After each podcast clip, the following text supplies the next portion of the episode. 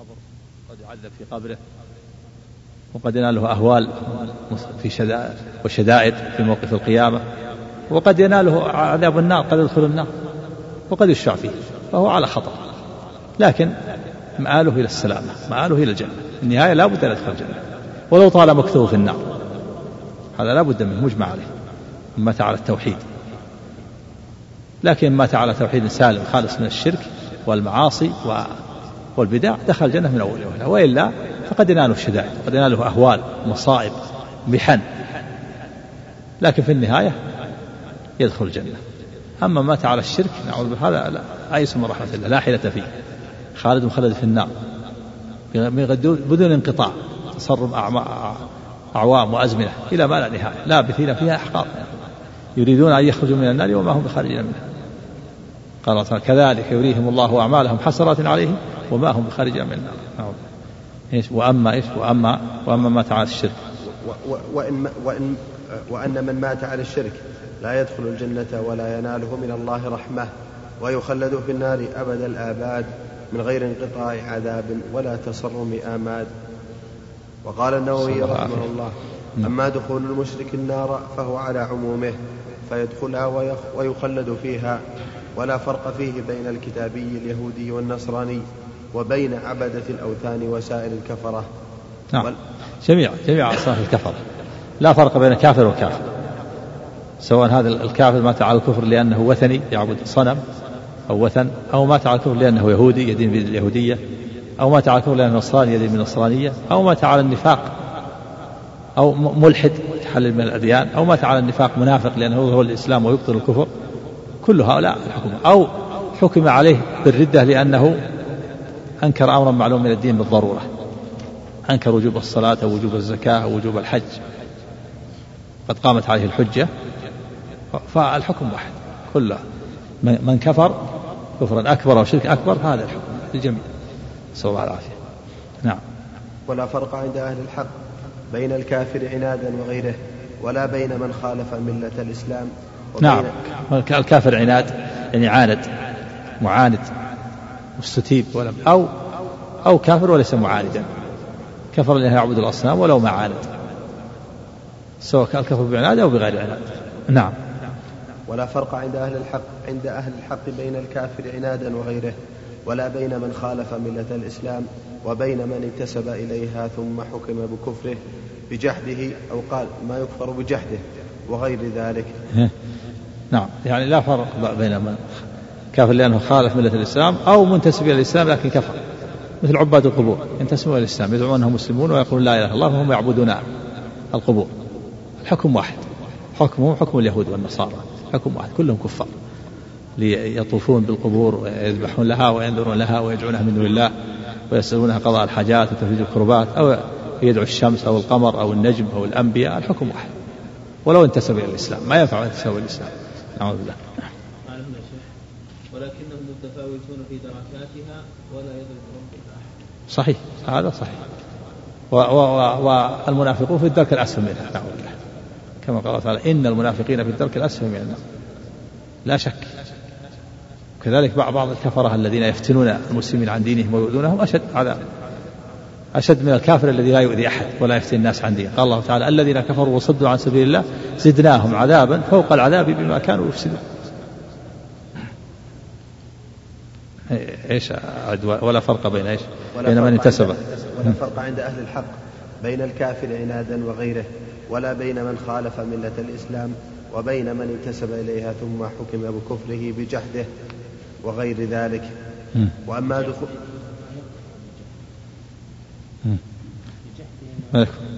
قال بين معكوفتين.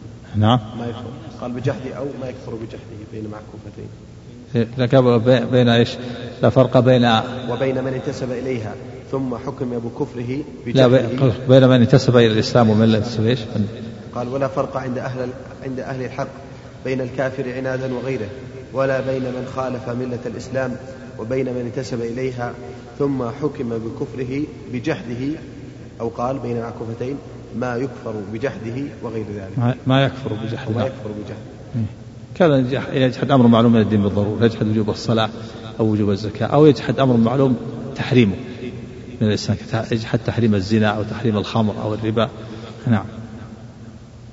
وأما دخول من مات غير مشرك الجنة فهو مقطوع له به لكن إن لم يكن صاحب كبيرة مات مصرا عليها دخل الجنة أولا. وإن كان صاحب وإن كان صاحب كبيرة مات مصرا عليها فهو تحت المشيئة فإن عفي عنه دخل الجنة أولا وإلا عذب في النار ثم أخرج من النار وأدخل الجنة. يعني إن لم يشفع فيه إن لم يشفع الله لأن قد يشفع بعضهم يشفع فيه. قال الله تعالى إن الله لا يغفر يشرك به ويغفر ما دون ذلك لمن يشاء وهو تحت مشيئة الله. إن شاء الله غفر له برحمته أو بشفاعة الشافعين وإن شاء عذبه نعم. يعني على قياس تخريجا عن هذا الكلام يمكن أن يقاس يعني يقال لمن مات على الإسلام أنه في الجنة بالتغليب على العموم على العموم. على العموم كل مؤمن في الجنة وكل كافر في النار. هذا على العموم. أما التعيين فلان ابن فلان في الجنة لا ما يشهد عليه إلا من شهد له الرسول صلى الله عليه وسلم. العشرة المبشرين بالجنة والحسن والحسين سيد شباب أهل الجنة وثابت بن قيس بن شماس وغيره لكن يرجى للمحسن ويخاف على المسيء إذا رأينا الشخص مستقيم على طاعته نرجو له الخير ولا نجزم بأنه من وإذا رأينا الشخص يفعل المعاصي نخاف عليه من النار ولا نجزم بأنه يعذب في النار. هذا أهل القبلة. أما من مات على الكفر ومعروف قد قامت عليه الحجة أو من اليهود الذين عرفوا الإسلام هذا كفار يحكم عليه بالكفر. عرفنا أنه مات على اليهودية أو على النصرانية أو على الوثنية وقد قامت عليه الحجة هذا يحكم عليه. لكن أهل القبلة أهل القبلة الذين يظهرون الإسلام ويلتزمون بالإسلام هم على نوعين. الملتزم نرجو له الخير ولا نجزم والذي يفعل المعاصي نخاف عليه من النار ولا نجزم بأنه عذاب هذا معتقد السنة والجماعة لا يشهد لواحد بعينه في الجنة ولا لعينه بواحد في النار من أهل القبلة. لكن يرجى للمحسن الخير ويخاف على المسيء من النار. نعم. لكن على العموم لا يشهد. على العموم كل مؤمن في الجنة. كل كافر في النار. وعلى العموم تقول كل من أكل مال اليتيم فهو في النار على العموم. لأن الله يقول إن الذين يأكلون أموال اليتامى ظلما إنه يأكل بطونهم لكن فلان وفلان اللي يأكل مال اليتيم تشهد عليه بالنار وما نشهد لأنه قد يعفى عنه قد يكون من المعفو عنه. نعم.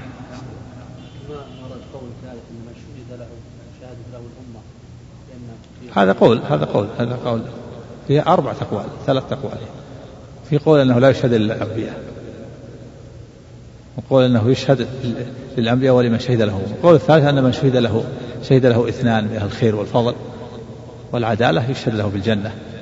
يستدل بقوله النبي صلى الله عليه وسلم في الحديث لما مر بجنازة أثنى عليها الصحابة خيرا قال وجبت. ثم مر بأخرى فأثنوا عليه شرا فقال وجبت. وفي لفظ أنه كرر النبي وجبت وجبت. فقال الرسول ما وجبت؟ قال هذا أثنيتم عليه خيرا وجبت له الجنة. وهذا أثنيتم عليه شرا وجبت له النار. رواه الشيخان. وفي الحديث الثاني يوشك أن تعلموا أهل الجنة في أهل النار. قالوا بما يا رسول الله؟ قال بالثناء الحسن والثناء السيء.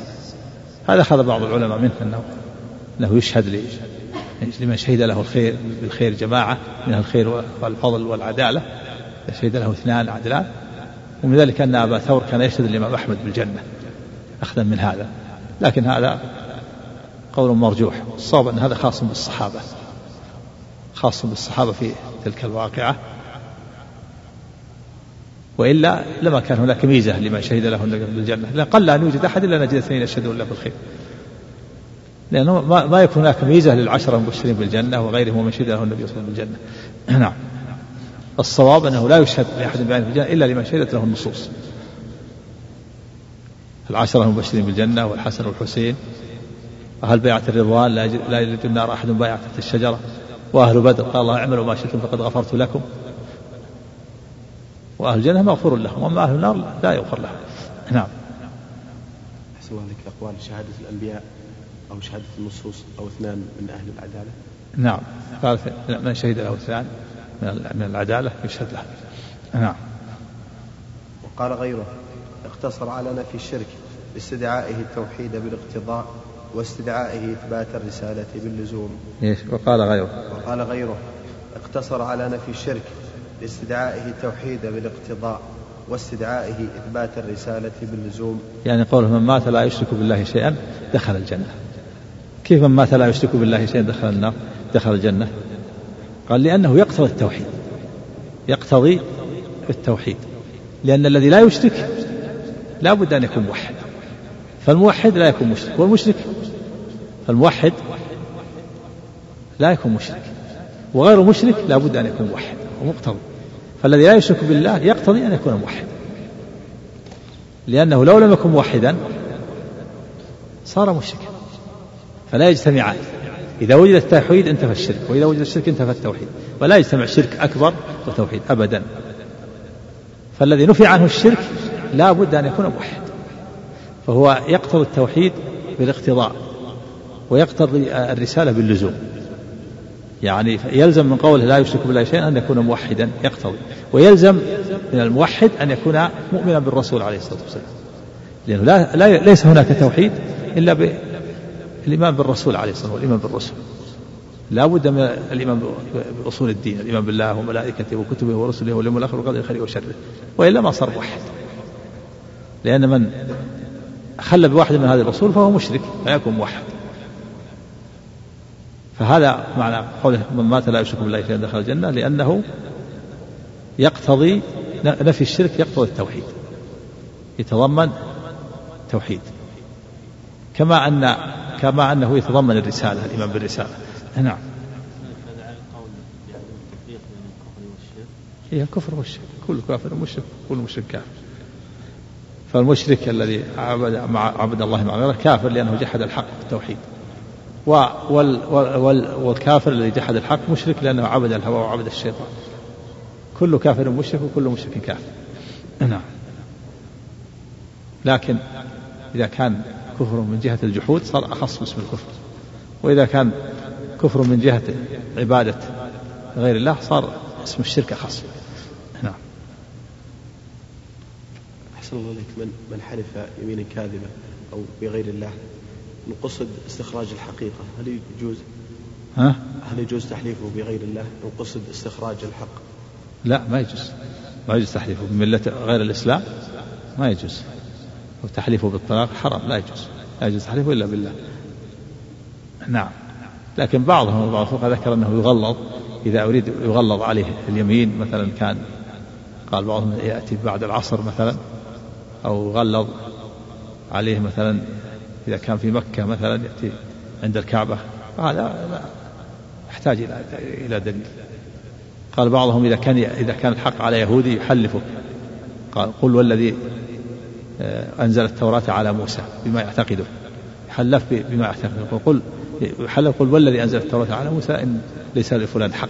إذا كان خصومة بين يهودي مثلا وغيره. ولم يكن للمسلم بينة يحلف اليهودي. يحلف ويغلظ عليهم بما يعتقد هو. قال قل والذي أنزل التوراة على موسى إنه ليس له ليس له لي عنده حق. أو كذا. نعم.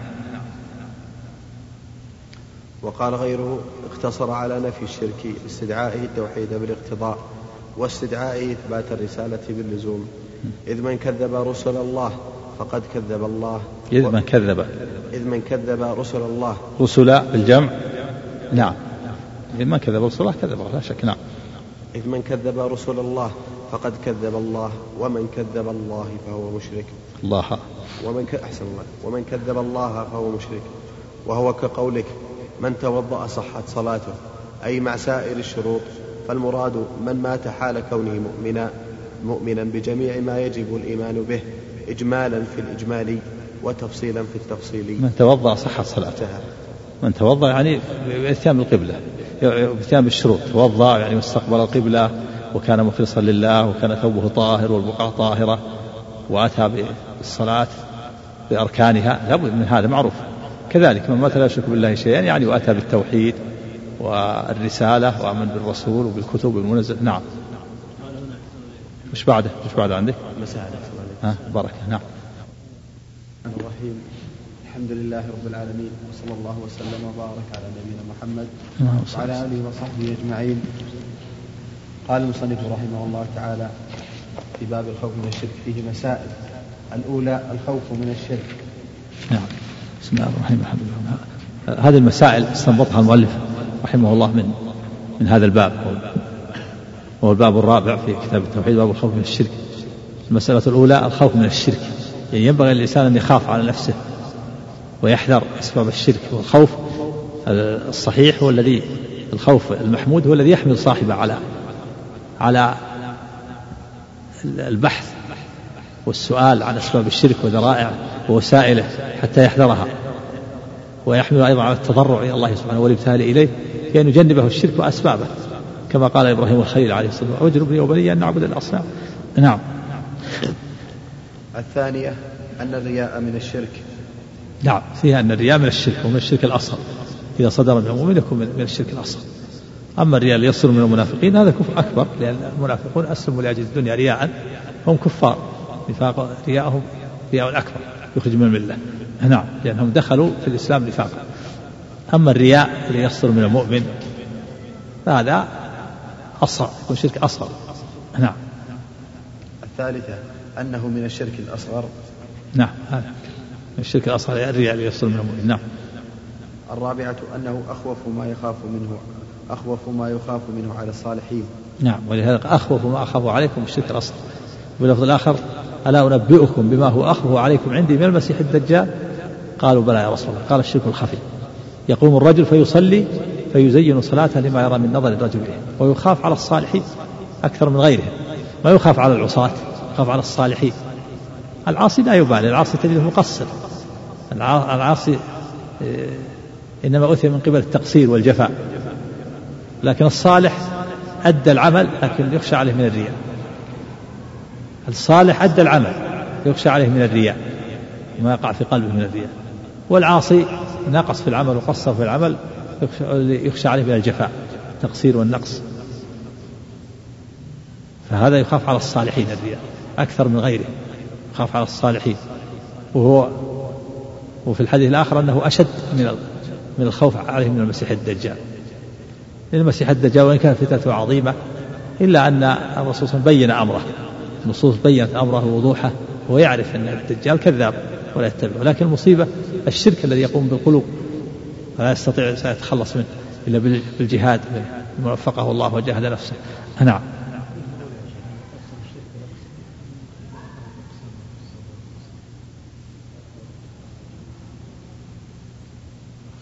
من القسم الأصغر. من الشرك الأصغر. يدخل هو من الشرك الأصغر الشرك الخفي سمي خفي لخفائه يعني شرك خفي لخفائه والشرك الخفي من الأصغر. نعم. ومن ناحية الحكم ينقسم إلى قسمين أصغر من جهة الصفات نعم. خفي أكبر وأصغر وخفي. نعم. جهة الأوصاف نعم. الخامسة. قرب الجنة والنار. نعم قرب الجنة والنار. قال الجنة أقرب إلى أحدكم من شراك نعله يقول والنار مثل ذلك. من مات يدعو من دون الله ندا دخل النار. ومن مات لا يدعو من دون الله ندا دخل الجنة. من مات على التوحيد دخل الجنة. ومن مات على الشرك دخل النار. وفي الحديث الآخر النار أقرب إلى أحدكم من شراك نعله والجنة مثل ذلك. الشراك السير الذي في ظهر القدم ظهر النعل. ما بينه وبينه إلا أن يقال فلان مات. هذا مات على التوحيد دخل الجنة. وهذا مات على النار دخل دخل النار. قريبة إذا النار قريبة والجنة قريبة. ما بين ذلك إلا أن يقال فلان مات. فالمؤمن تنقل روحه إلى الجنة.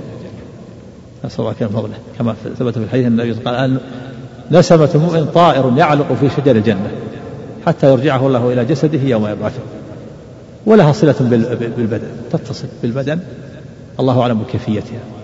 والروح والروح منعمة والجسد يناله ما قدر له لها صلة والكافر تنقل روحه إلى النار فهي معذبة والجسد يناله ما ما قدر له.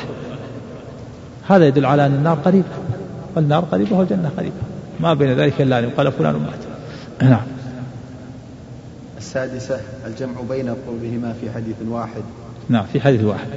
النار أقرب إلى أحدكم من شرك نحله والجنة مثل ذلك. والحديث الآخر من مات يدعو من دون الله ندا دخل النار. ومن مات لا يدعو من دون الله ندا دخل الجنة.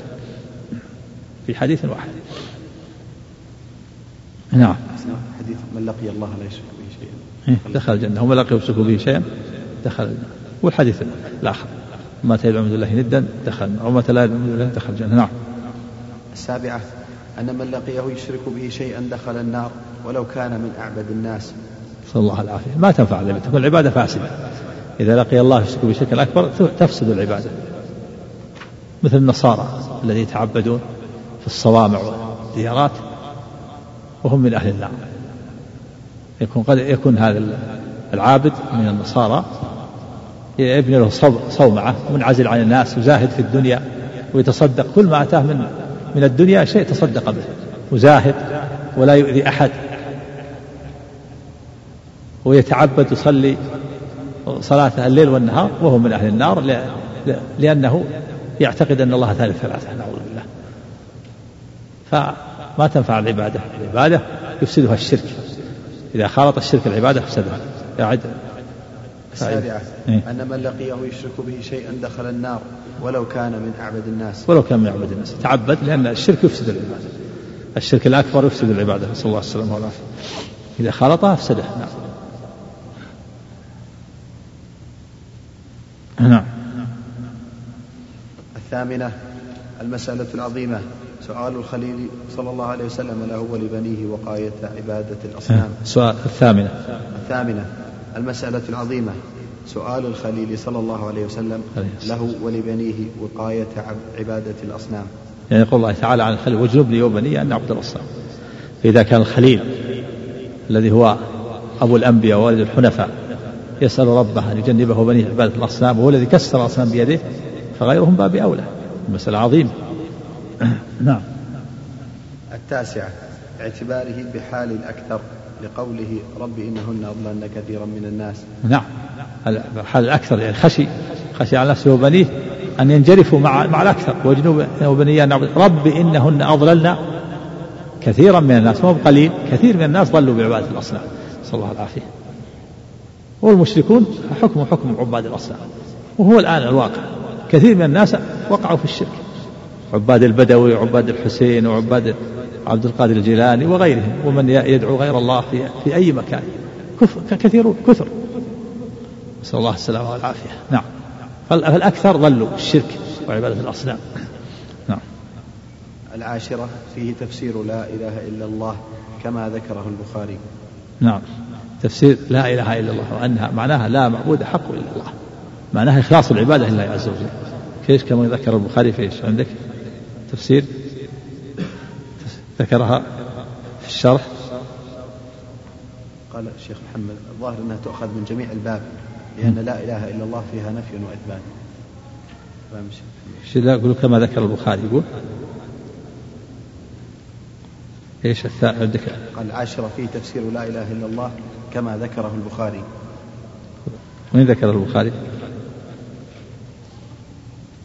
يعني في حديث ابن مسعود؟ من مات وهو يدعو لله ندا مات وهو يدعو من دون الله ندا دخل النار رواه البخاري. مات يدعو من دون الله ندا دخل وش شوف عندك المسألة؟ وش العاشرة؟ إيش العاشرة؟ قال العاشرة فيه تفسير لا إله إلا الله كما ذكره البخاري. يعني من تفسير لا إله إلا الله أن أن يجتنب الشرك. ما تصح لا إله إلا باجتناب الشرك. نعم. تخريج الحديث. وش بعده؟ رواه البخاري كتاب التفسير. باب ومن الناس من يتخذ من دون الله أندادا. نعم. الحادية عشرة. فضيلة من سلم من الشرك. نعم. من سلم من الشرك فهو الموحد نعم. إيش بعد؟ بركة لا معبود بحق إلا الله ما يحتاج في الوجود. ما يحتاج. وهو في الوجود معروف. ما ما يوجد أحد يستحق العبادة إلا الله. في الوجود ما في ذلك لا معبود بحق إلا الله. خبر حق. هذا خبر لا. وفق الله الجميع. رزق الله اللهم الرحيم. الحمد لله رب العالمين. والصلاة والسلام على نبينا محمد. اللهم صل قال الإمام محمد بن عبد الوهاب رحمه الله تعالى باب الدعاء إلى شهادة أن لا إله إلا الله. وقوله تعالى قل هذه سبيلي أدعو إلى الله على بصيرة أنا ومن اتبعني وسبحان الله وما أنا من المشركين. وعن ابن عباس رضي الله عنهما قال أن رسول الله صلى الله عليه وسلم قال لمعاذ لما بعثه إلى اليمن إنك تأتي قوم من أهل الكتاب فليكن أول ما تدعوهم إليه شهادة أن لا إله إلا الله وفي رواية إلى أن يوحدوا الله. فإنهم أطاعوك لذلك فأعلمهم أن الله افترض عليهم خمس صلوات في كل يوم وليلة. فإنما أطاعوك لذلك فأعلمهم أن الله افترض عليهم صدقة تؤخذ من أغنيائهم فترد على فقرائهم. فإنما أطاعوك لذلك فإياك وكرائم أموالهم. واتق دعوة المظلوم فإنه ليس بينها وبين الله حجاب. أخرجاه ولهما من حديث سالم بن سعد رضي الله عنهما أن رسول الله صلى الله عليه وسلم قال يوم خيبر. قال يوم خيبر لا أعطين الراية غدا رجلا يحب الله ويحب الله ورسوله ويحبه الله ورسوله يفتح الله على يفتح الله على يديه. فبات الناس يدوكون ليلتهم أيهم يعطاها. فلما أصبحوا غدوا على رسول الله صلى الله عليه وسلم كلهم يرجو أن يعطاها. فقال أين علي بن أبي طالب؟ أين علي؟ فقال أين علي بن أبي طالب؟ فقيل أين علي بن أبي طالب؟ قال فقال أين علي بن أبي طالب؟ فقيل هو يشتكي عينيه فأرسلوا إليه فأتي به فبصق فبصق في عينيه ودعا له فبرأ كأن لم يكن به وجع فأعطاه الراية وقال وقال انفذ على رسلك حتى تنزل بساحتهم ثم ادعوهم ثم ادعوهم إلى الإسلام وأعلمهم بما يجب عليهم من حق الله تعالى فيه فوالله لأن يهدين الله بك رجلا واحدا خير لك من حمر النعم يدوكون أن يخوضون. الحمد لله رب العالمين والصلاة والسلام على أشرف الأنبياء والمرسلين نبينا محمد وعلى آله وصحبه أجمعين أما بعد. قال الإمام الشيخ محمد الإمام المجدد الشيخ محمد بن الوهاب رحمه الله تعالى في كتاب التوحيد باب تفسير باب الدعاء إلى شهادة أن لا إله إلا الله. هذا هو الباب الرابع من أبواب كتاب التوحيد. ذكر في الباب الأول مع تفسير التوحيد وما هو التوحيد وأن التوحيد هو إفراد الله تعالى بالعبادة. ثم ذكر الباب الثاني فضل التوحيد وما يكفر من الذنوب ثم ذكر الباب الثالث وهو تحقيق التوحيد وتخليصه وتنقيته من شوائب الشرك فضل من حقق التوحيد وأن من حقق التوحيد دخل الجنة بغير حساب. ثم ذكر في الباب الرابع الخوف من ضده وهو الشرك ضد الشرك والخوف منه. ثم هذا الباب الخامس ليس هو الرابع الخامس. باب الدعاء إلى شهادة أن لا إله إلا الله. بعد أن ذكر التوحيد بيان التوحيد وحقيقته وذكر فضله و وأنه يكفر الذنوب وذكر فضل تحقيقه وتخليصه وأن من حققه وخلصه من شوائب الشرك دخل الجنة بغير حساب وذكر الخوف من ضده ذكر الباب الرابع وهو الدعاء إلى التوحيد وأن من من الله عليه بالتوحيد وحقق التوحيد وسلم من الشرك فعليه أن يدعو إلى هذا الخير الذي وفقه الله له. لا ينبغي له أن يقتصر على نفسه بل يدعو إلى التوحيد الذي وفقه الله له وهداه له. ولهذا بوب الباب الدعاء إلى شهادة أن لا إله إلا الله. فالمسلم إذا وفقه الله ووحد الله وأخلص للعمل عليه أن يدعو إلى هذا الخير ولا يقتصر على نفسه بل يكون من الدعاة إلى الله اقتداء بالرسل عليهم الصلاة والسلام. ولا سيما أفضلهم وخاتمهم نبينا محمد صلى الله عليه وسلم. ولهذا صدر المؤلف رحمه الله هذا الباب بقول بآية يوسف قل هذه سبيلي أدعو إلى الله على بصيرة أنا ومن اتبعني وسبحان الله وما أنا المشرك قل هذه الدعوة سبيلي عن طريقتي وطريقة أتباعي. قل هذه سبيلي أدعو إلى الله أدعو إلى الله لا إلى نفسي ولا إلى غرض من الأغراض أدعو إلى الله على بصيرة على علم على علم وعلى على بصيرة لا على جهل والبصيرة هي العلم. أدعو أدعو إلى الله على بصيرة أنا ومن اتبعني. المعنى أن هذه طريقته وطريقة اتباع عليه الصلاة والسلام. وسبحان الله وما أنا المشكل هذه الدعوة سبيلي طريقي إلى الله عز وجل. طريقتي أدعو إلى الله لا إلى غيره ولا إلى نفسي ولا إلى شيء من أمور الدنيا. بل الدعاء الدعوة تكون إلى الله. الدعاء يكون إلى الله عز وجل. الدعوة لله عز وجل. يعني خالصة لله أدعو إلى الله على بصيرة على علم لا على جهل. أنا ومن اتبعني يعني أنا وأتباعي على ذلك وسبحان الله وما أنا من المشركين. دلت هذه الآية على أنه ينبغي للمسلم أن يكون من الدعاة أن يدعو إلى الله لكن على بصيرة وعلى علم لا يدعو على جهل. ما يدعو بشيء لا يدعو بشيء لا يعلمه إنما يدعو بالعلم بالعلم والبصيرة. الشيء الذي يعلمه يدعو إلى التوحيد ينهى عن الشرك يحذر من كبائر الذنوب. يحث على المحافظة على الصلوات. الشيء الذي أما الذي لا يعلمه فلا يدعو إليه. لا يدعو على جهل بل يدعو على علم. لهذا قال أدعو إلى الله على بصيرة. البصيرة هي العلم والنور. قل هذه هذه سبيلي فالدعوة إلى الله على بصيرة هي طريقة الرسول وطريقة أتباعه وهذا هو مناسبة الآية الترجمة أن الدعوة إلى الله على بصيرة هي طريقة الرسول وطريقة أتباعه وطريقة أتباعه. فالدعاة إلى الله هم الذين يدعون إلى الله على بصيرة يتبعون الرسل ولا سيما خاتمهم ونبينا محمد صلى الله عليه وسلم. وأعظم ما يدعى له التوحيد. وهو أصل الدين وأساس الملة كما سيأتي في, في الأحاديث في النصوص الأخرى. فهذه الآية واضحة في أنه ينبغي للمسلم أن يكون من الدعاة إلى الله وأن يكون دعوته على بصيرة وعلى علم مع الحلم والرفق. ومع معرفة حال المدعوين كما سيأتي في حديث معاذ.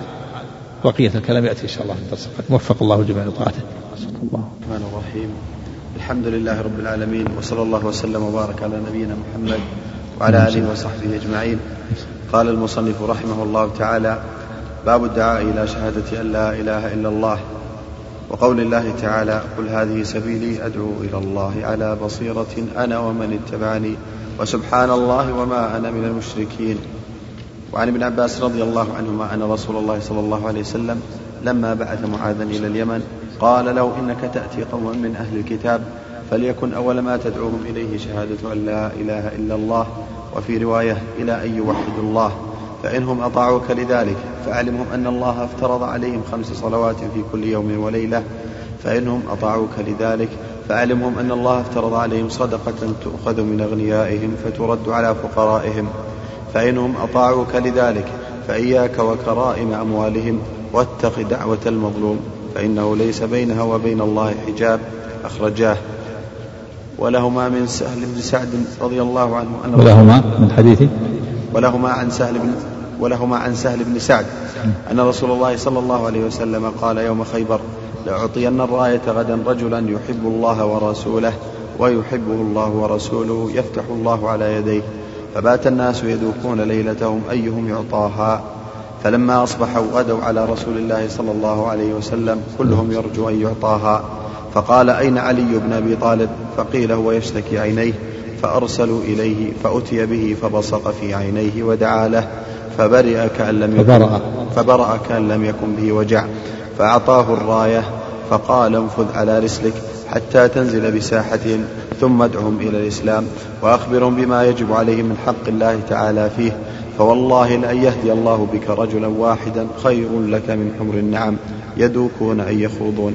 بسم الله الرحمن الرحيم. الحمد لله رب العالمين والصلاة والسلام على محمد وعلى آله وصحبه أجمعين. أما بعد هذا الباب باب الخامس الرابع من كتاب التوحيد أو الخامس الخامس من من أبواب كتاب التوحيد وهو باب الدعاء إلى شهادة أن لا إله إلا الله.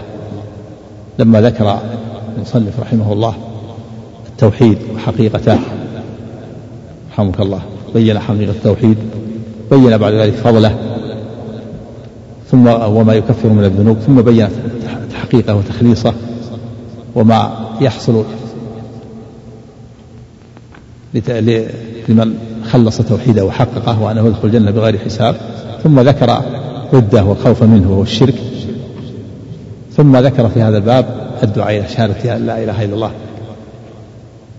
لبيان أن من من الله تعالى عليه بالتوحيد وحقق التوحيد وسلم من ضده لا يقتصر على نفسه بل عليه أن يدعو إلى هذا الخير الذي وفقه الله له. لا يقتصر على نفسه بل يدعو للتوحيد الذي وفقه الله له. ولهذا قال المصنف باب الدعاء إلى شهادة أن لا إله إلا الله.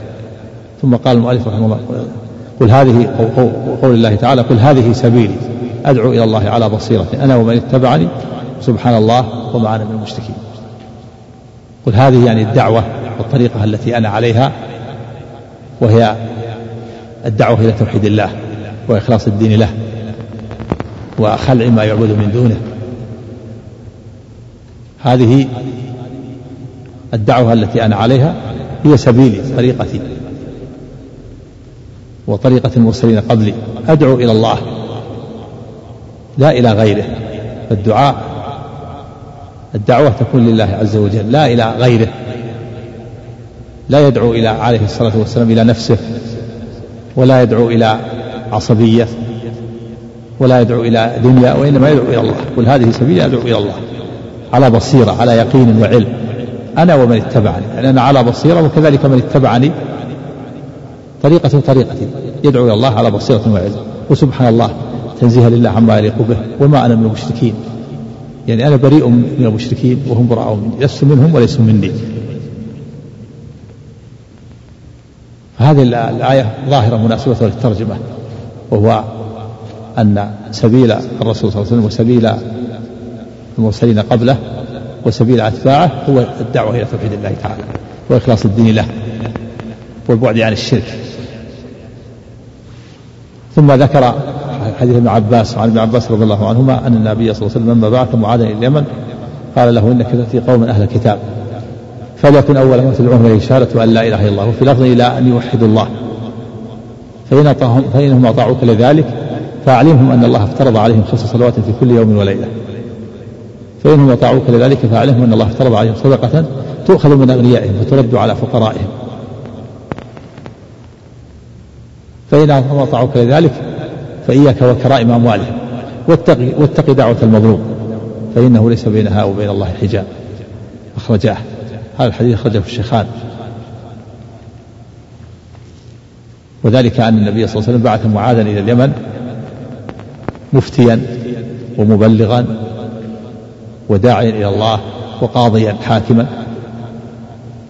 وكذلك أرسل أبا موسى الأشعري كل منهما على مخلاف اليمن مخلافان. اليمن مخلافان. أبو موسى الأشعري على الخلاف ومعاذ على مخلاف. فأرسل النبي صلى الله عليه وسلم معاذ يدعو إلى الله ويبلغ دعوة النبي صلى الله عليه وسلم ويقضي بينهم ويفتيهم. وقال له عليه الصلاة والسلام إنك تأتي قوم من أهل الكتاب هم اليهود والنصارى. لأنها كان في ذلك الوقت كان في, في ذلك الزمان كان في اليمن يهود. قال إنك تأتي قوما أهل الكتاب يعني أهل علم. ليسوا من ليسوا جهالا كمشرك العرب. يعني فاستعد لمناظرتهم.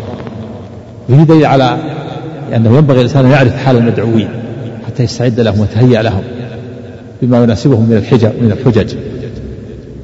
ولهذا قال قال لهم إنك تأتي قوما أهل الكتاب يعني فاستعد لمجادلتهم ومقارعتهم بالحجة حتى تقوم عليهم الحجة. وأهل الكتاب ليسوا كال كالعرب الأميين الذين لا لا يعلمون. أهل الكتاب أهل علم عندهم علم عندهم كتب منزلة ولكنهم حرفوا. فاستعد لمجادلتهم ومناظرتهم. ثم قال له الصلاة فليكن أول ما تدعون إليه شهادة أن لا إله إلا الله. فيه دليل على البداءة بالأهم فالمهم وأن أول ما يبدأ به الداعية الدعوة إلى التوحيد إلى شهادة أن لا إله إلا الله. وفي لفظ وفي رواية إلى أن يوحدوا الله. هذا تفسير لقوله فليكن أول ما تدعون إليه شهادة أن لا إله إلا الله. يعني المراد دعوتهم إلى توحيد الله. ليس المراد قول هذه الكلمة فقط. لأنهم يؤمنون بالله ولكن ينكرون رسالة محمد صلى الله عليه وسلم. ولا يصح. إيمانهم بالله وهم ينكرون نبوة النبي صلى الله عليه وسلم نبوة صلى الله عليه ورسالته. لأنه لا يصح لهم التوحيد إلا بالإيمان بالله ورسوله. ولهذا نفى الله عنهم الإيمان وهم يدعون الإيمان. قال سبحانه قاتلوا الذين لا يؤمنون بالله ولا باليوم الآخر ولا يحرمون ما حرم الله ورسوله ولا دين دين الحق من الذين أوتوا الكتاب حتى يعطوا الجزية عن يد وهم فنفع عنهم الإيمان بالله واليوم الآخر. وهم يدعون انهم يؤمنون بالله واليوم الآخر. لأنهم لما لم يؤمنوا بالرسول عليه الصلاة والسلام ما نفعهم إيمانهم بالله. فدل على أن المراد المعنى المعنى والعمل. ليس المراد قول لا إله إلا الله باللفظ ولهذا قال فليكن أول ما تدعون اليه شهادة أن لا إله إلا الله وفي لفظ وفي رواية إلى أن يوحدوا الله. المراد إيه؟ يدعوهم إلى إلى توحيد الله والإيمان به وبرسوله صلى الله عليه وسلم. وفيه أن أن أول ما يبدأ به الداعية الدعوة إلى التوحيد. أول واجب على الإنسان هو الإيمان بالله وتوحيد الله. وفيه رد على المتكلمين كالأشاعرة وغيرهم الذين يقول أول واجب على الإنسان النظر أو القصد النظر أو الشك. وأول شيء تشك في من حولك. ثم أنت تنتقل من الشك إلى اليقين والتوحيد. هذا باطل من أبطل الباطل. دعوة الرسل كلهم من أولهم إلى آخرهم توحيد الله. قال الله تعالى لقد أرسلنا نوحا إلى قومه فقال قوم اعبدوا الله. ما لكم إله غيره وإلى عاد أخاهم هودا قال قوم اعبدوا الله ما لكم إله غيره وإلى ثمود أخاهم صالحا قال قوم اعبدوا الله ما لكم إله غيره وإلى مدين أخاهم شعيبا قال يا قوم اعبدوا الله ما لكم إله غيره ولقد بعثنا في كل أمة رسولا أن يعبدوا الله واجتنبوا الطاغوت. هذه دعوة الرسل. الدعوة إلى التوحيد هذا أول شيء. ما قال ادعوهم إلى الشك أو النظر أو القصد إلى النظر. هذه أقوال باطلة. يقول تشك في من حولك ثم تنتقل الشك إلى اليقين. أول واجب توحيد الله عز وجل والإيمان به وبرسوله. وهذا هو أصل الأصول وهو أصل الدين وأساس الملة وعليه تبنى الأعمال. ينبغي للداعية أن نبدأ به فيه البداءة بالأهم فالمهم. فإنهم أجابوك لذلك وحدوا وآمنوا بالله ورسوله فأعلمهم أن الله افترض عليهم خمس صلوات في كل يوم وليلة. في دليل على أن الصلاة أوجب الواجبات وأفرض الفرائض بعد التوحيد بعد التوحيد والإيمان بالله ورسوله. هي أوجب الواجبات بعد توحيد الله عز وجل. تأتي في المرتبة الثانية. فإنهم أطاعوك لذلك فأعلمهم أن الله افترض عليهم صدقة تؤخذ من أغنيائهم فترد على فقرائهم. هذه الزكاة تأتي في المرتبة الثالثة بعد الصلاة. وهذا في دليل على أن الداعي يبدأ بالأهم فالمهم فالزكاة هي حق الله. الزكاة حق المال. وإذا أحسن وإذا استجابوا وأدوا الصلاة وأقاموها فقد أحسنوا في عبادة الله. وإذا استجابوا وأدوا الزكاة فقد أحسنوا إلى الخلق. جمعوا بين الإحسان في عبادة الله والإحسان إلى الخلق. تؤخذ من الغنية فترد على فقرائهم. هذا نوع من أنواع من أنواع الذين تصرف فيهم الزكاة. وذكرهم لأنهم هم المهم لأنهم أهم الأنواع الثمانية. وإلا فإن تصرف الأصناف الثمانية. فإنهم أطاعوا كل ذلك فإياك وكرائم أموالهم. يعني لا تأخذ من من خيار المال وإنما تأخذ من الوسط. تأخذ الزكاة تأخذ الزكاة من وسط المال. لا لا, لا تؤخذ من خياره ولا من شراره من الوسط. ولهذا قال وإياك وكرائم أموالهم. كريمة الشريفة. إنما تأخذ من الوسط إلا إذا سمح بها رب المال عن طيب نفس فلا بأس. واتق دعوة المظلوم في دليل على أن الأخذ من خيار الأموال ظلم لصاحب المال ولهذا قال واتق دعوة المظلوم.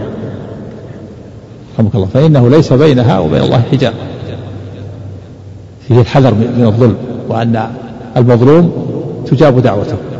ولو كان كافرا كما جاء في الآخر أن الله تعالى يقول لدعوة المظلوم يقول الرب عز وجل إذا صعدت دعوة المظلوم لأنصرنك ولو بعد حين حتى ولو كان كافرا المظلوم. الواجب الحذر من الظلم والبعد عن الظلم. ومن ذلك أخذ المصدق من خيار المال هذا من الظلم.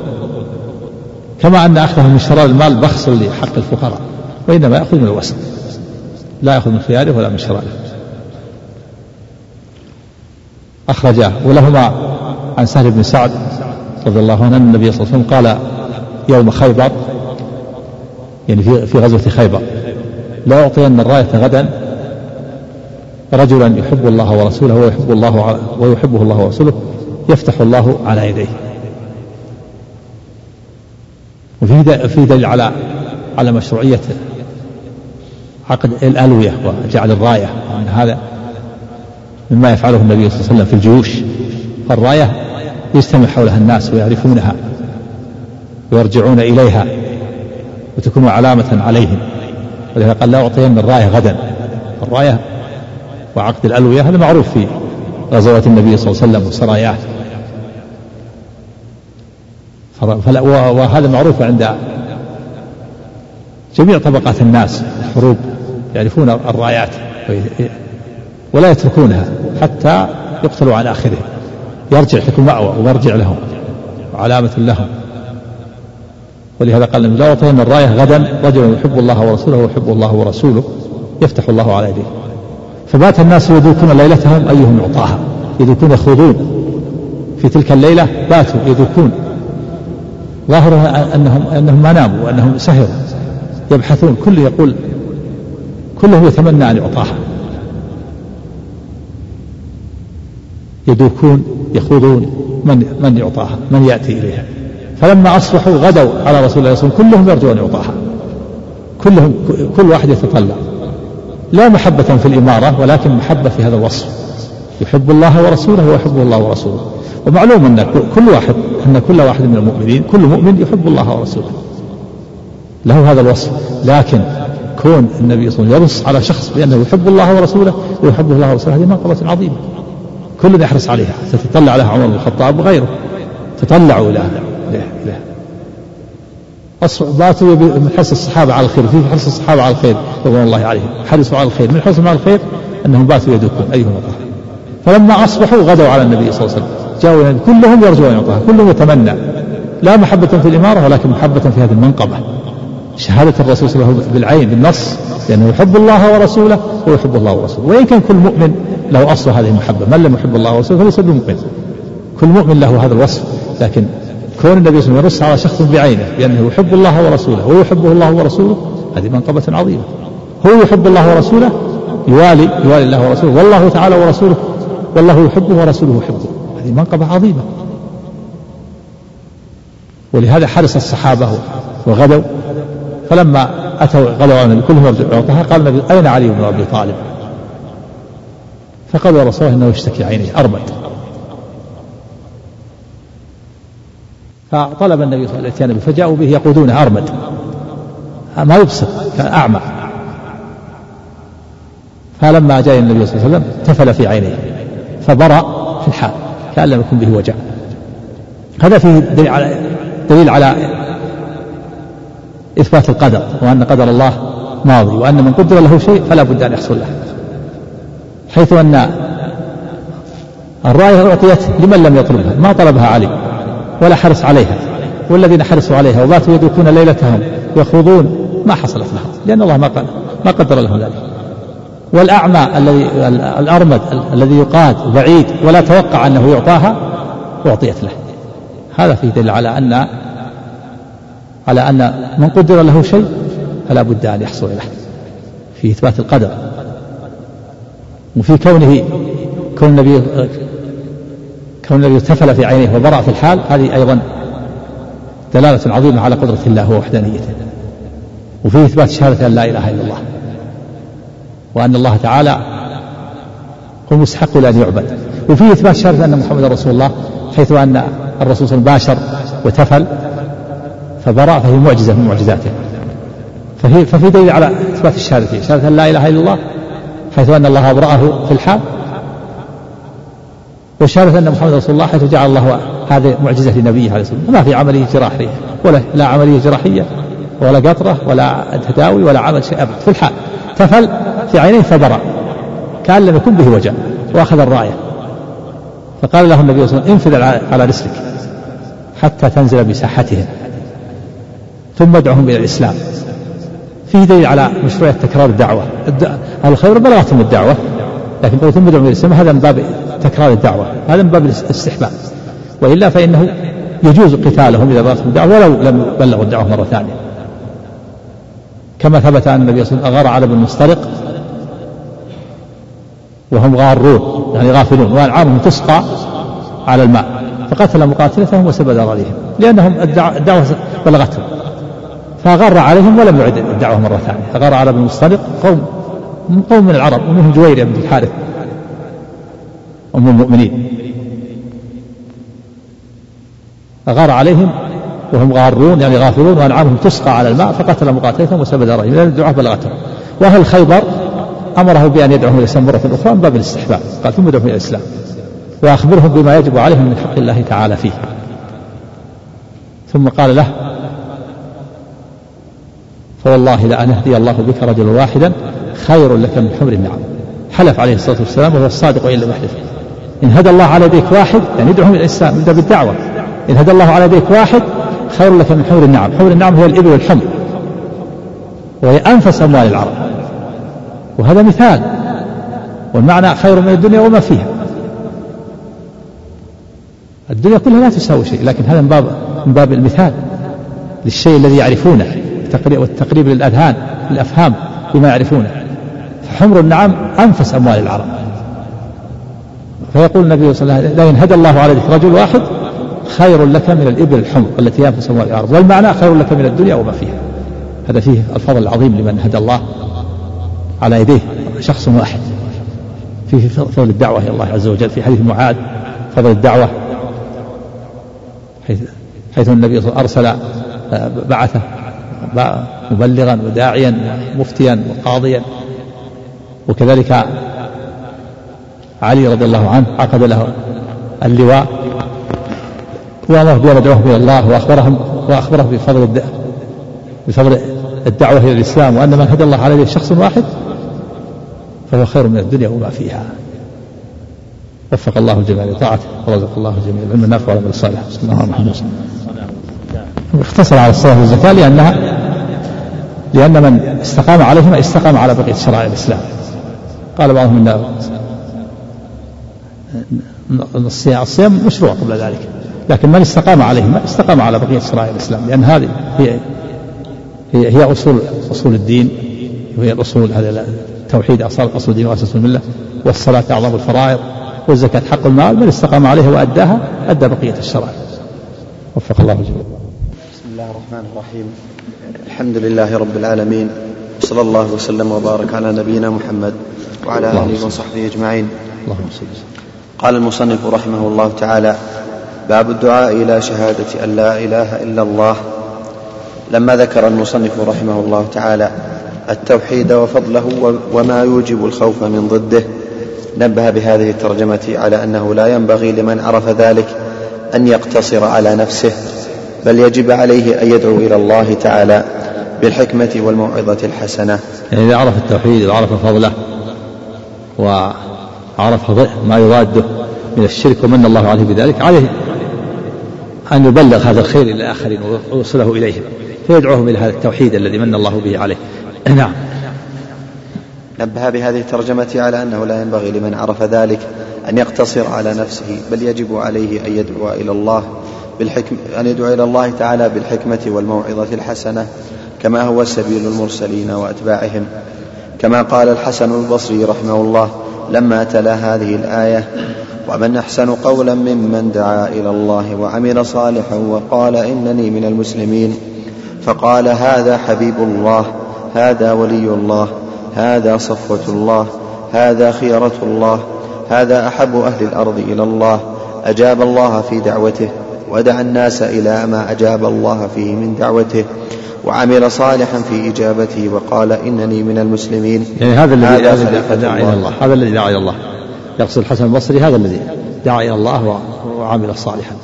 هو حبيب الله وهو ولي الله وهو صفة خلق الله. صفة خلق الله هم الذين وحدوا الله وأخلصوا له العبادة ودعوا الناس إلى هذا الخير وصبروا على الأذى. نعم. قال المصنف رحمه الله تعالى. إيش قال الحسن البصري إيش؟ نعم.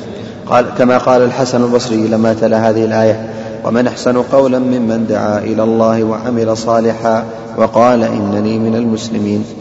فقال هذا حبيب الله هذا ولي الله هذا صفوة الله هذا خيرة الله هذا أحب أهل الأرض إلى الله أجاب الله في دعوته ودعا الناس إلى ما أجاب الله فيه من دعوته. وعمل صالحا في إجابته وقال إنني من المسلمين هذا خليفة الله. قال المصنف رحمه الله تعالى وقول الله تعالى قل هذه سبيلي أدعو إلى الله على بصيرة أنا ومن اتبعني وسبحان الله وما أنا من المشركين. قال أبو جعفر بن جرير يقول تعالى ذكره لنبيه محمد صلى الله عليه وسلم قل يا محمد هذه الدعوة التي أدعو إليها والطريقة التي أنا عليها من الدعاء إلى التوحيد من الدعاء إلى توحيد الله وإخلاص العبادة له دون الآلهة والأوثان والانتهاء إلى طاعته وترك معصيته سبيلي وطريقي ودعوتي. أدعو إلى سبيلي وطريقي ولا طريقتي يعني طريقتي أحسن. في عندك وطريقتي. اختلاف النسخ؟ قال طريقتي نعم. والانتهاء إلى طاعته وترك معصيته سبيلي وطريقتي ودعوتي. أدعو إلى الله تعالى وحده لا شريك له على بصيرة بذلك ويقين ويقين علم مني به. أنا ويدعو إليه على بصيرة أيضا. من اتبعني وصدقني وآمن بي. وسبحان الله يقول له تعالى ذكره وقل تنزيها لله تعالى وتعظيما له. من أن يكون له شريك في ملكه أو معبود سواه في سلطانه. وما أنا من المشركين. يقول وأنا بريء من أهل الشرك به. لست منهم ولا هم مني. انتهى. وهذه آية عظيمة. قل هذه سبيلي. أدعو إلى الله على بصيرة. أنا ومن اتبعني وسبحان الله وما أعلم. هذه طريقة الرسول وطريقة أتباعه عليه الصلاة والسلام. وهي الدعوة إلى توحيد الله عز وجل. أن يكون يوحد الإنسان ربه ثم يعمل الواجبات ويؤدي حكم التوحيد ثم يدعو إلى إلى التوحيد على بصيرة. هذه الطريقة هي طريقة الرسول وطريقة أتباعه يكون يدعو إلى الله يدعو إلى توحيد الله. قل هذه سبيلي طريقتي والدعوة التي أنا عليها من الدعوة إلى التوحيد.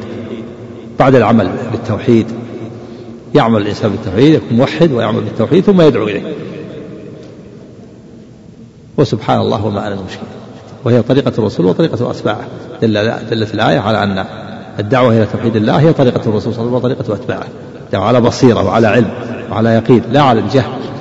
نعم. نعم. قال ابن القيم في شرح المنازل يريد أن تصل باستدلالك إلى أعلى درجات العلم وهي البصيرة التي يكون نسبة المعلوم فيها إلى القلب كنسبة المرئي إلى البصر.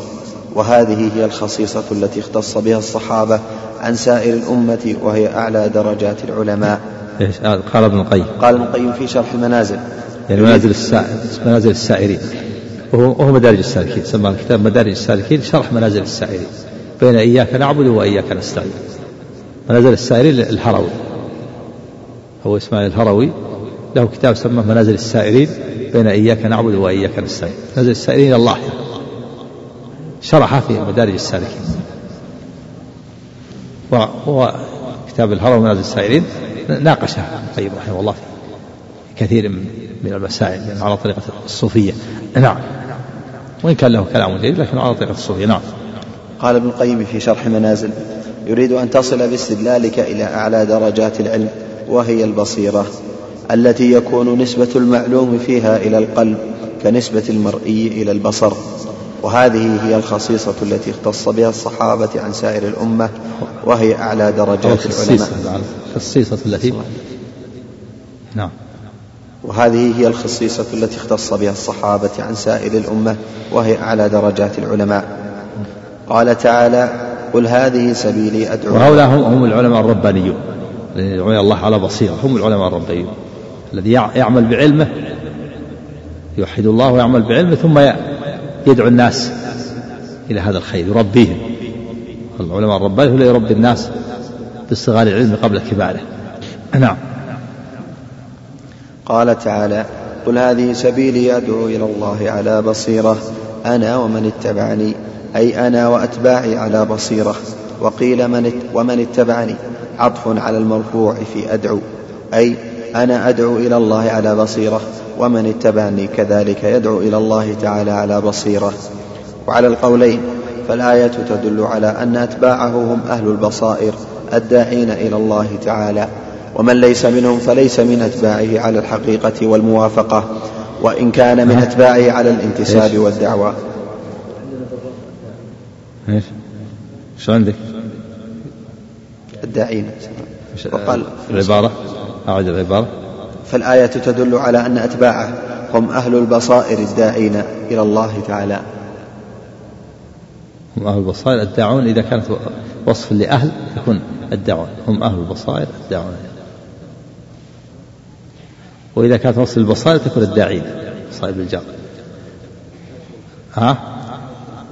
قال دعوة تكون وصف لأهل أهل البصائر الدعوة وإذا كانت وصف للبصائر البصائر مجرور تكون الداعي الأقرب أنها الدعوة. أهل البصائر الدعوة. نعم. فالآية تدل على أن أتباعه هم أهل البصائر الداعون إلى الله تعالى ومن ليس منهم فليس من أتباعه على الحقيقة والموافقة وإن كان من أتباعه على الانتساب والدعوة قال المصنف رحمه الله تعالى فيه مسائل منها التنبيه على الإخلاص لأن كثيرا من الناس لو دعا إلى الحق فهو يدعو إلى نفسه. وهذا معقول من قوله إلى الله. أدعو إلى الله. تبيع الإخلاص. يدعو إلى الله لا تدعو إلى نفسك. بعض الناس وإن كان يدعو يدعو إلى نفسه. يعني حتى يعظم. فهو يدعو حتى يعظم ويثنى عليه ويمدح أو يحصل على شيء من أمور الدنيا. هذا يدعو إلى نفسه. ما دعا إلى الله. قال أدعو إلى الله. يعني هذا في تنبيه على الإخلاص. وأن دعوتك تكون إلى الله. ولهذا لا لا لا تنتصر لنفسك. ما ينتصر الإنسان لنفسه. ويصبر على الأذى والتحمل.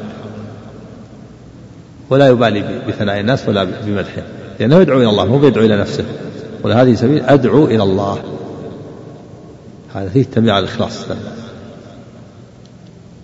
إيش قال قال المصنف فيه مسائل. قال المصنف رحمه الله تعالى فيه مسائل. منها التنبيه على الإخلاص لأن كثيرا من الناس لو دعا إلى الحق فهو يدعو إلى نفسه. يدعو إلى الحق. لكن مقصوده الفائدة لنفسه التي تحصل له العلو والمكانة بين الناس حتى يكون له مكانة يكون له منزلة عند الناس حتى يحصل على ما يريد. هذا وإن دعا إلى الحق؟ لكن ما دعا إلى الله دعا لنفسه. والواجب على الإنسان يدعو إلى الله ولو كان يدعو إلى الحق. يعني قد يكون يدعو إلى الحق لكن ما دعا إلى الله دعا لنفسه. يدعو إلى الحق لكن له مقصد مقصد حتى يستفيد هو حتى يستفيد علوه ومكانه من الناس أو حتى يحصل على شيء يريده. الواجب أن تكون الدعوة إلى الله. نعم لا إلى النفس. نعم. ومنها أن البصيرة من الفرائض. نعم إلى الله على بصيرة. بصيرة من الفرائض. العلم. يكون الإنسان يكون عالم بما يدعو عالم بما يعمل. ليس هناك علم ليس هناك عمل إلا إلا ببصيرة. وليس هناك دعوة إلا ببصيرة يدعو الإنسان إلى جهل ما يصح أو يعمل بجهل ما يصح فريضة. فريضة على الإنسان أن يتعلم دينه حتى يعمل به ويتعلم ما يدعو إليه حتى يدعو على بصيرة. أما أن يعمل بجهل هذا ما ما, ما ينفع. أو يدعو بجهل على جهل كذلك. لا بد من البصيرة. فرض. فرض على الإنسان البصيرة هي العلم. نعم. ومنها أن من دلائل حسن التوحيد أنه تنزيه لله تعالى عن المسبة. أنه؟ ومنها أن من دلائل حسن التوحيد أنه نعم. تنزيه لله تعالى عن المسبة. نعم والشرك مسبة لله. الشرك سب لله تنقص لله. مسبة معناه الذم والعيب. فالمشرك تنقص الله. والموحد نزه الله. إذا من حسن التوحيد أنه فيه تنزيه لله. عن المسبة وعن التنقص والعيب والذم والشرك فيه تنقص لله. والمشرك تنقص الله. وذمه وعابه حيث صرف محض حقه إلى مخلوق ناقص. هذا ذم وعيب. هذا تنقص لله. نعم. فمن حسن التوحيد أنه أنه تنزيه لله عن النقص والعيب. ومن مساوئ الشرك أنه ذم لله وعيب لله وتنقص لله. نعم. ومنها أن من قبح الشرك كونه مسبة كونه مسبة لله. نعم. كونه كونه مسبة لله. مسبة. عندي تنوين. ها؟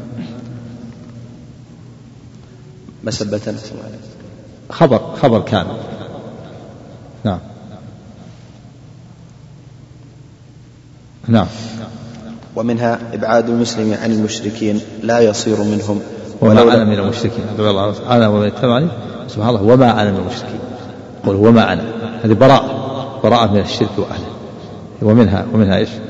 ومنها إبعاد المسلم عن المشركين لا يصير منهم ولو لم يشرك. انتهى. هذا تنبيهات المصنف الإمام الشيخ محمد رحمه تنبيهات عظيمة دقيقة. تدل على عناية بهذا الأمر التوحيد. ومنها إيش الأخيرة؟ ومنها. ومنها إبعاد المسلم عن المشركين لا يصير منهم ولو لم يشرك. حتى لا يخالطهم لا في أماكنهم ولا في ديارهم. ولهذا جاء في الحديث أن قال أنا بريء من كل مسلم يقيم بين المشركين. لا ترى نراهم فالبعد عن المشرك لا, لا يختلط به. لا في المكان ولا في الديار. نعم. في الديار ولا في أي مكان يبتعد عنه نعم. وقال العلامة ابن القيم رحمه الله تعالى في معنى قوله تعالى ادع إلى سبيل ربك بالحكمة والموعظة الحسنة. ذكر سبحانه مراتب الدعوة وجعلها ثلاثة أقسام بحسب حال المدعو. فإنه إما أن يكون طالبا للحق محبا له مؤثرا له على غيره إذا عرفه فهذا يدعى بالحكمة ولا يحتاج إلى موعظة وجدال. وإما أن يكون مشتغلا بضد الحق لكن لو عرفه آثره واتبعه فهذا يحتاج إلى الموعظة بالترغيب والترهيب. وإما أن يكون معاندا معارضا فهذا يجادل بالتي هي أحسن فإن رجع وإلا انتقل معه إلى الجلاد إن أمكن. الجهاد؟ انتقل معه إلى الجلاد. الجلاد نعم. إن إلى أمكن القتال. وهذه هذه مراتب الناس. الناس على هذه الأقسام الثلاثة. الناس المخالف للحق. على هذه قسم جاهل ما يعرف الحق. لو عرفه لا, لا تبعه وقبله. هذا يدعى إيش؟ بالحكمة. قسم آخر يعمل بضد الحق يعمل بالباطل الذي هو ضد الحق. هذا يحتاج إلى موعظة حتى يبين له الحق وأن ما وأن الذي هو عليه وأن ما هو عليه باطل. وقسم معاند مكابر. يعرف الحق لكنه معاند لا يريد الحق. هذا يحتاج إلى الموعظة ادعو إلى سبيل ربك بالحكمة والموعظة إلى الجدال. ادعو إلى سبيل ربك بالحكمة والموعظة الحسنة وجادلهم بالتي هي أحسن. فالجاهل يدعى بالحكمة. ومن اشتغل بضد الحق يدعى بالموعظة. ومن عاند وكابر يدعى بالجدال. نعم. وقال أيضا رحمه الله تعالى والفرق بين حب الإمامة والدعوة إلى الله وحب الرياسة. هو الفرق بين تعظيم أمر الله والنصح له. إيش؟ وقال أيضا. وقال أيضا رحمه الله تعالى والفرق بين حب الإمامة والدعوة إلى الله. الإمامة؟ الإمامة. نعم. والفرق بين حب الإمام نعم. والفرق بين حب الإمامة والدعوة إلى الله وحب الرياسة هو الفرق بين تعظيم أمر الله والنصح له وتعظيم النفس والسعي في حظها. يعني حب الإمامة الدعوة إلى الله. هذا غير الذي يحب الرياسة والظهور يحب الرياسة هذا معظم لنفسه واللي يحب الإمامة في الدين معظم لله. بالصبر واليقين تنال الإمامة في الدين. قال تعالى وجعلناهم أئمة يهدون بأمرنا لما صبروا وكانوا بآياتنا يوقنون. هذا الإمامة في الدين. قال ومن دعاء عباد الرحمن قال وجعلنا للمتقين إماما. فمحبة أن يكون الإنسان إمام في الدين يعني يقتدى به في الخير يدعو إلى الحق. أما محبة الرياسة هذه والزعامة هذه مسائل دنيوية تتعلق بالدنيا. نعم إيش وقال الإمامة تتعلق بالدين إمامة في الدين والرياسة في, في الدنيا. وقال إيش؟ وقال أيضا إيش؟ وقال أيضا رحمه الله تعالى والفرق بين حب الإمامة والدعوة إلى الله وحب الرياسة هو الفرق بين تعظيم أمر الله والنصح له وتعظيم النفس والسعي في حظها. والفرق والفرق. هو الفرق بين والفرق بين حب الإمامة والدعوة إلى الله وحب الرياسة. هو الفرق بين تعظيم أمر الله والنصح له وتعظيم النفس والسعي في حظها. فإن الناصح لله المحب له يحب أن يطاع ربه فإن الناصح لله المحب له. فإن الناصح لله المحب له يحب أن يطاع يحب يحب أن يطاع ربه فلا يعصى وأن تكون كلمته هي العليا وأن يكون الدين كله لله. هذا هو الناصح لله يحب أن يطاع الله فلا يعصى وأن يكون الدين كله لله بخلاف يحب الرياسة. نعم فإن فإن فإن الناصح لله المحب له يحب أن يطاع ربه فلا يعصى وأن تكون كلمته هي العليا وأن يكون الدين كله لله. وأن يكون العباد ممتثلين أوامره مجتنبين نواهيه. لأن هذا ناصح لله يحب الخير للناس جميعا. يحب أن يكون الناس كلهم ملتزمين. يحب أن يكون الناس كلهم عاملون بالكتاب والسنة. هذا الناصح نعم. فقد ناصح الله في عبوديته وناصح خلقه في الدعوة إلى الله فهو يحب الإمامة. فقد ناصح ولا فقد ناصح؟ فقد ناصح. إيه فقد ناصح. نعم. فقد ناصح الله في عبوديته. يعني فأخلص العبادة لله. نعم. وناصح خلقه في الدعوة إلى الله فهو يحب الإمامة في الدين بل يسأل ربه أن يجعله للمتقين إماما يقتدي به المقتدون كما اقتدى هو بالمتقين. كما قال الله عن عباد الرحمن أنه قال وجعلنا من دعائهم وجعلنا للمتقين إماما. فهو إيش؟ فهو يحبه. فهو فهو يحب الإمامة في الدين بل يسأل ربه أن يجعله للمتقين إماما يقتدي به المقتدون كما اقتدى هو بالمتقين. نعم. فإذا أحب هذا العبد الداعي إلى الله أن يكون في أعين الناس جليلا وفي قلوبهم مهيبا وإليهم حبيبا وأن يكون فيهم مطاعا لكي يأتموا به ويقتفوا أثر الرسول صلى الله عليه وسلم على يديه. لم يضره ذلك بل يحمد عليه. فإذا أحب. فإذا أحب هذا العبد فإذا أحب هذا العبد الداعي إلى الله أن يكون في أعين الناس جليلا وفي قلوبهم مهيبا وإليهم حبيبا وأن يكون فيهم مطاعا لكي يأتموا به ويقتفوا أثر الرسول صلى الله عليه وسلم على يديه. لم يضره ذلك بل يحمد عليه لأنه داع إلى الله يحب أن يطاع ويعبد ويوحد فهو يحب ما يكون عونا على ذلك موصلا إليه. فهو يحبه. فهو يحب ما يكون عونا على ذلك موصلا إليه. نعم. ولهذا ذكر الله سبحانه عباده الذين اختصهم لنفسه وأثنى عليهم في تنزيله وأحسن جزاءهم وأحسن جزاءهم يوم لقائه فذكرهم بأحسن أعمالهم وأوصافهم. ثم قال والذين يقولون ربنا هب لنا من والذين يقول والذين يقولون ربنا هب لنا من أزواجنا وذرياتنا قرة أعين واجعلنا للمتقين إماما. وهؤلاء عباد الله الذين اختصهم يعني أضافهم إليه قال عباد الرحمن. هذه عبودية خاصة. عبودية خاصة. وإلا العبودية العامة فالناس كلهم عبيد الله. بل كل من في السماوات والأرض عبد لله. يعني بمعنى أنهم معبودون مقهورون مذللون. تجري فيهم أقدار الله وتنفذ فيهم مشيئته لا يمتنعون. هذا وصف عام لجميع الخلق. قال سبحانه إن كل من في السماوات والأرض إلا آتي الرحمن عبدا. لكن يقول عباد الرحمن الذين يمشون على الأرض هون هذه عبودية خاصة. وهو أنهم عبدوا الله باختيارهم فرق بين العبودية الخاصة والعبودية العامة. العبودية العامة مسخرون تسخير معنى التفسير كل السماء مسخر. تنفذ فيه مشيئة الله. شاء أم أبى الكافر والمؤمن. من ذلك أنه ينفذ الموت. في المؤمن والكافر. ما يمتنع. وهكذا جميع الأقدار تنفذ فيهم هذه العبودية العامة إن كل من في السماوات والأرض إلا آتي الرحمن. أما العبودية الخاصة فهي العبودية تكون بالاختيار. يعبد ربه باختياره وهذه خاصة بالمؤمنين. إيش هذه العبارة؟ ولهذا ذكر الله سبحانه عباده الذين اختصهم لنفسه وأثنى عليهم في تنزيله وأحسن جزاءهم يوم لقائه فذكرهم بأحسن أعمالهم وأوصافهم ثم قال والذين يقولون ربنا هب لنا من أزواجنا وذرياتنا قرة أعين واجعلنا للمتقين إماما. فسألوه أن يقر عينهم بطاعة أزواجهم وذرياتهم له سبحانه وأن يسر قلوبهم باتباع المتقين لهم على طاعته وعبوديته. إيش؟ فسألوه. فسألوه أن يقر أعينهم بطاعة أزواجهم وذرياتهم له سبحانه وأن يسر قلوبهم باتباع المتقين لهم على طاعته وعبوديته. فإن الإمام والمؤتم متعاونان على طاعته. الإمام والمؤتم يعني الذي يقتدي. الإمام والمقتدي بالإمام كله متعاون على الطاعة. الإمام في الدين والذي يقتدي به كذلك. فإن الإمام والمؤتم نعم.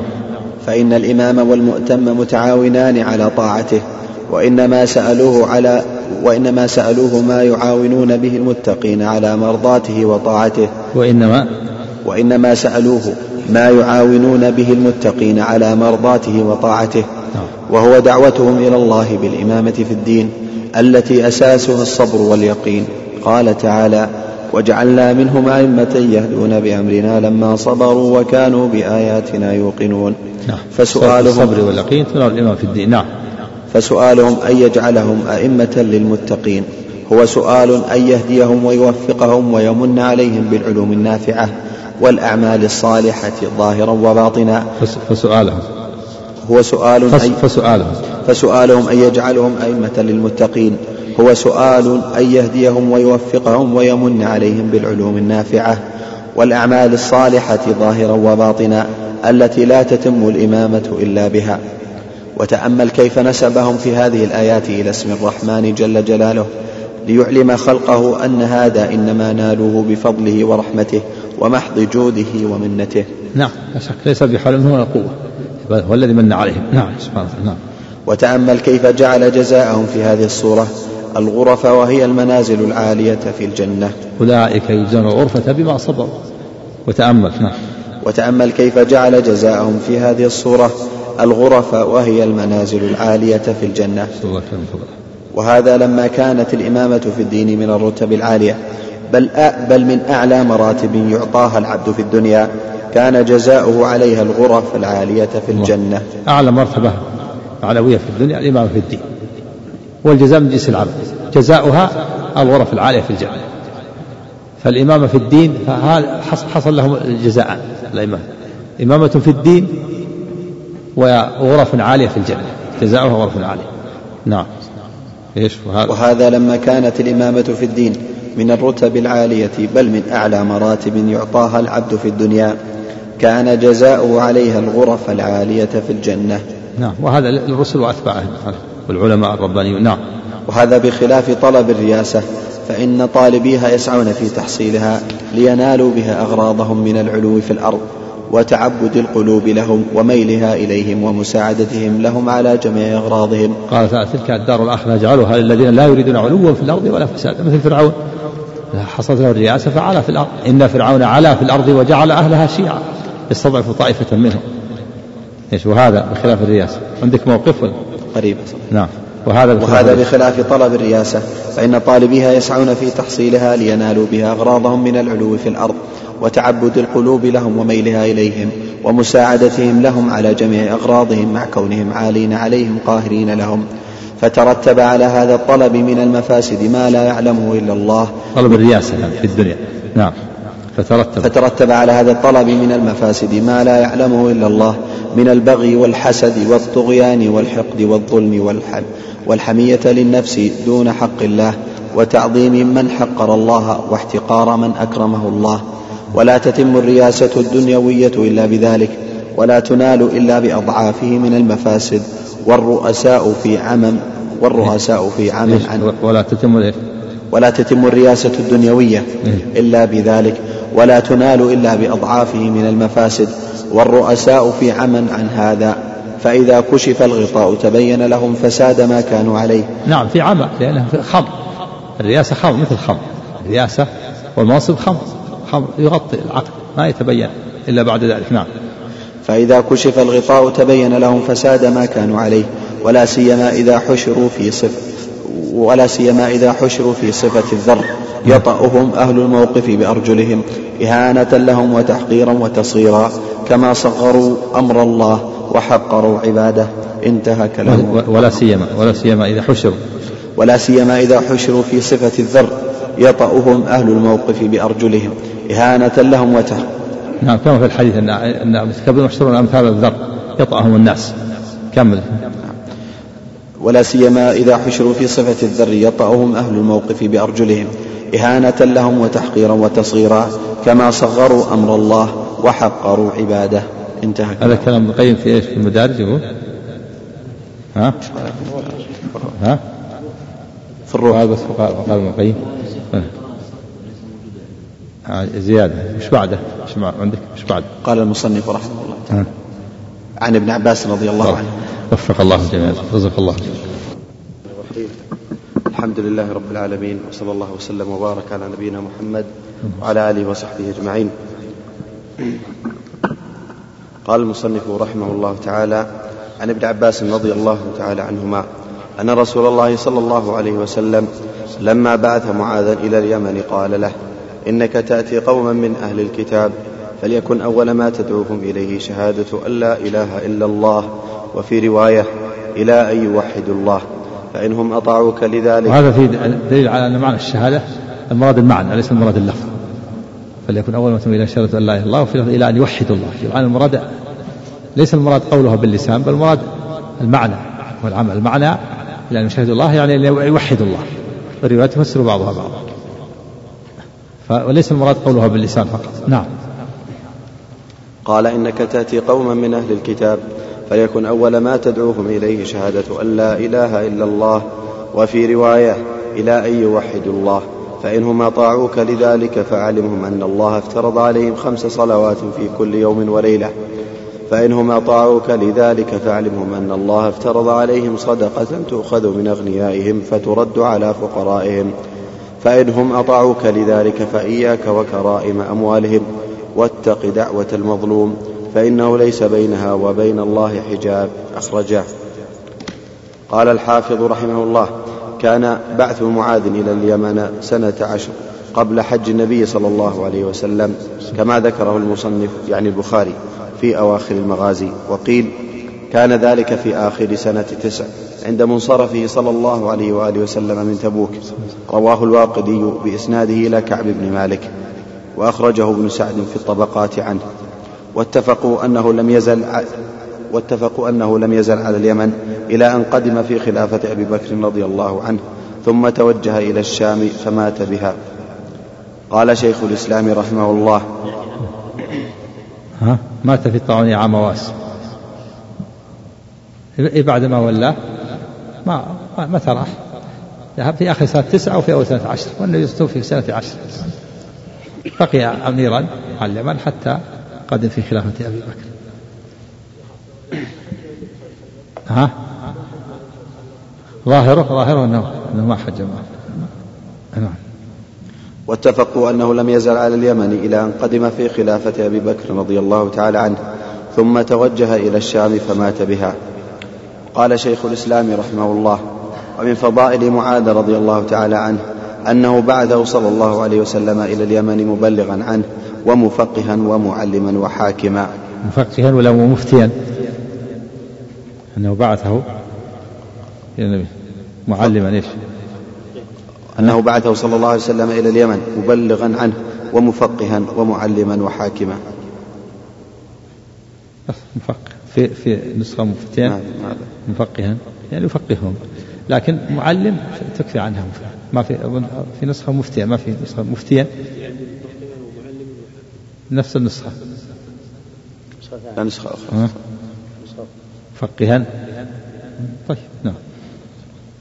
وفي التعليم والتفقيه في ضمن الإفتاء. نعم. قوله إنك تأتي قوما من أهل الكتاب. قال القرطبي يعني به اليهود والنصارى. لأنهم كانوا في اليمن أكثر من مشرك العرب أو أغلب.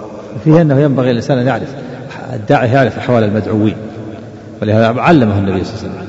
يعني تأتي قوم من الكتاب يعني عندهم علم استعد لمناظرتهم ومجادلتهم. فيه أنه ينبغي للداعي أن يعرف حال المدعوين حتى يعطيهم ما يناسبهم.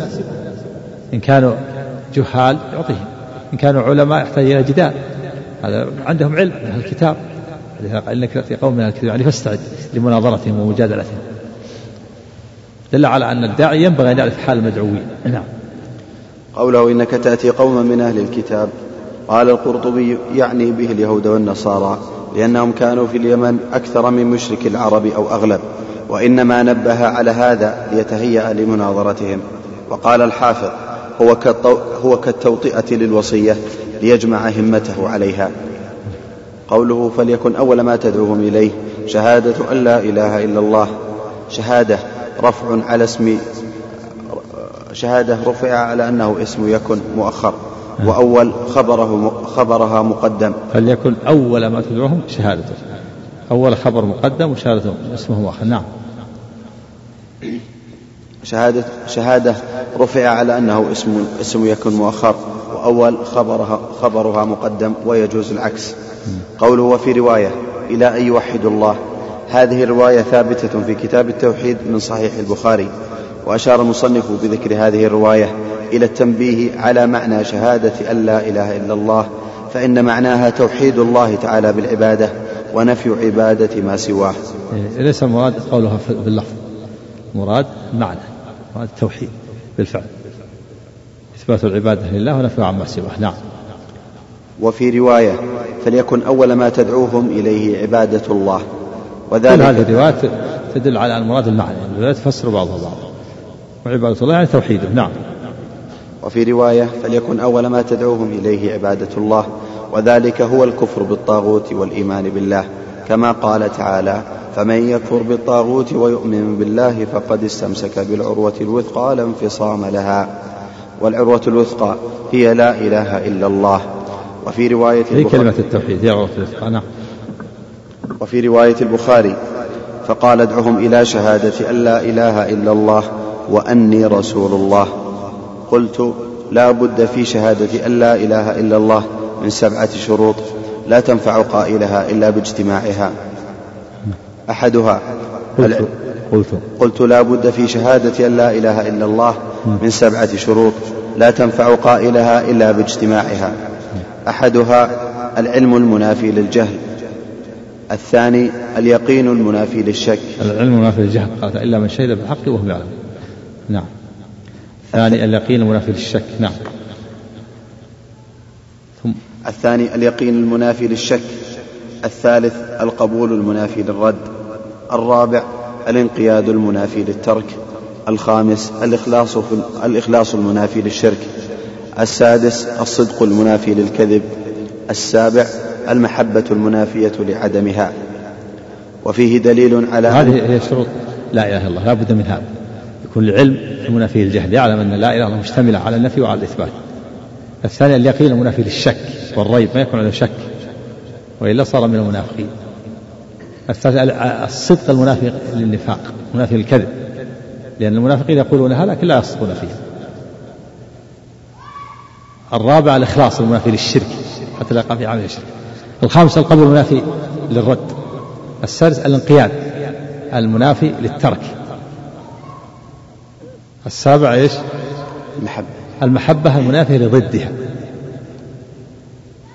والانقياد معناه الانقياد بحكم الله. المحبة المنافية لضدها. يعني المنافية للبغض. زاد بعضهم ثامن وهو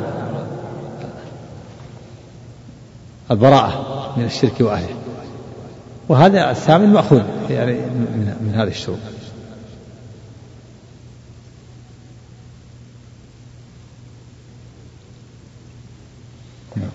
علم وصدق يقين. مع علم وصدق يقين ومحبة مع محبة وانقياد والقبول لها وزاد بعضهم الكفران بما يعني براءة من الشرك وأهله نعم أحسن الله عليك. أول من ذكر الشروط الشيخ عبد الرحمن أو نقلها عن الشيخ محمد رحمه الله. ها؟ أول من ذكر الشروط لا إله إلا الله. إيه؟ هذه مأخوذة مأخوذة من النصوص. أقول مأخوذة من النصوص. ذكر أئمة الدعوة استنبطوها من النصوص. يعني مستنبطة. يعني دليلها الاستقراء التتبع. نعم. قوله قلت لا بد في شهادة. معناها نعم. أنها وجمعها. نعم جمعها وأخذها وفهمها من من من النصوص ومن من تنبيه العلماء السابقين قبله نعم. أحسن الله وفيه دليل على أن التوحيد الذي هو إخلاص العبادة لله وحده لا شريك له وترك عبادة ما سواه. هو أول واجب. ولهذا كان أول ما دعت إليه الرسل عليهم السلام. إيه، وفيه دليل. وفيه دليل على أن التوحيد الذي هو إخلاص العبادة لله وحده لا شريك له وترك عبادة ما سواه هو أول واجب. ولهذا كان أول ما دعت إليه الرسل عليهم السلام. أن اعبدوا الله ما لكم من إله غيره. وقول نوح ألا تعبدوا إلا الله وفيه معنى لا إله إلا الله مطابقة. نعم وفيه الرد على أهل الكلام الذين يقولون أول واجب الشك أو النظر أو القصد النظر. بعض الكلام البدع يقول أول واجب الشك تشك فيما حولك ثم تنتقل من الشك إلى اليقين. شك شك في هذه المخلوقات. هل لا خالق وليس لا خالق؟ والعياذ بالله. هذا باطل نبطل باطل. أو تنظر ثم تنتقل من النظر آه، آه، آه، إلى إلى اليقين. هذا باطل نبطل باطل. بعضهم يقول الواجب القصد إلى النظر. نعم.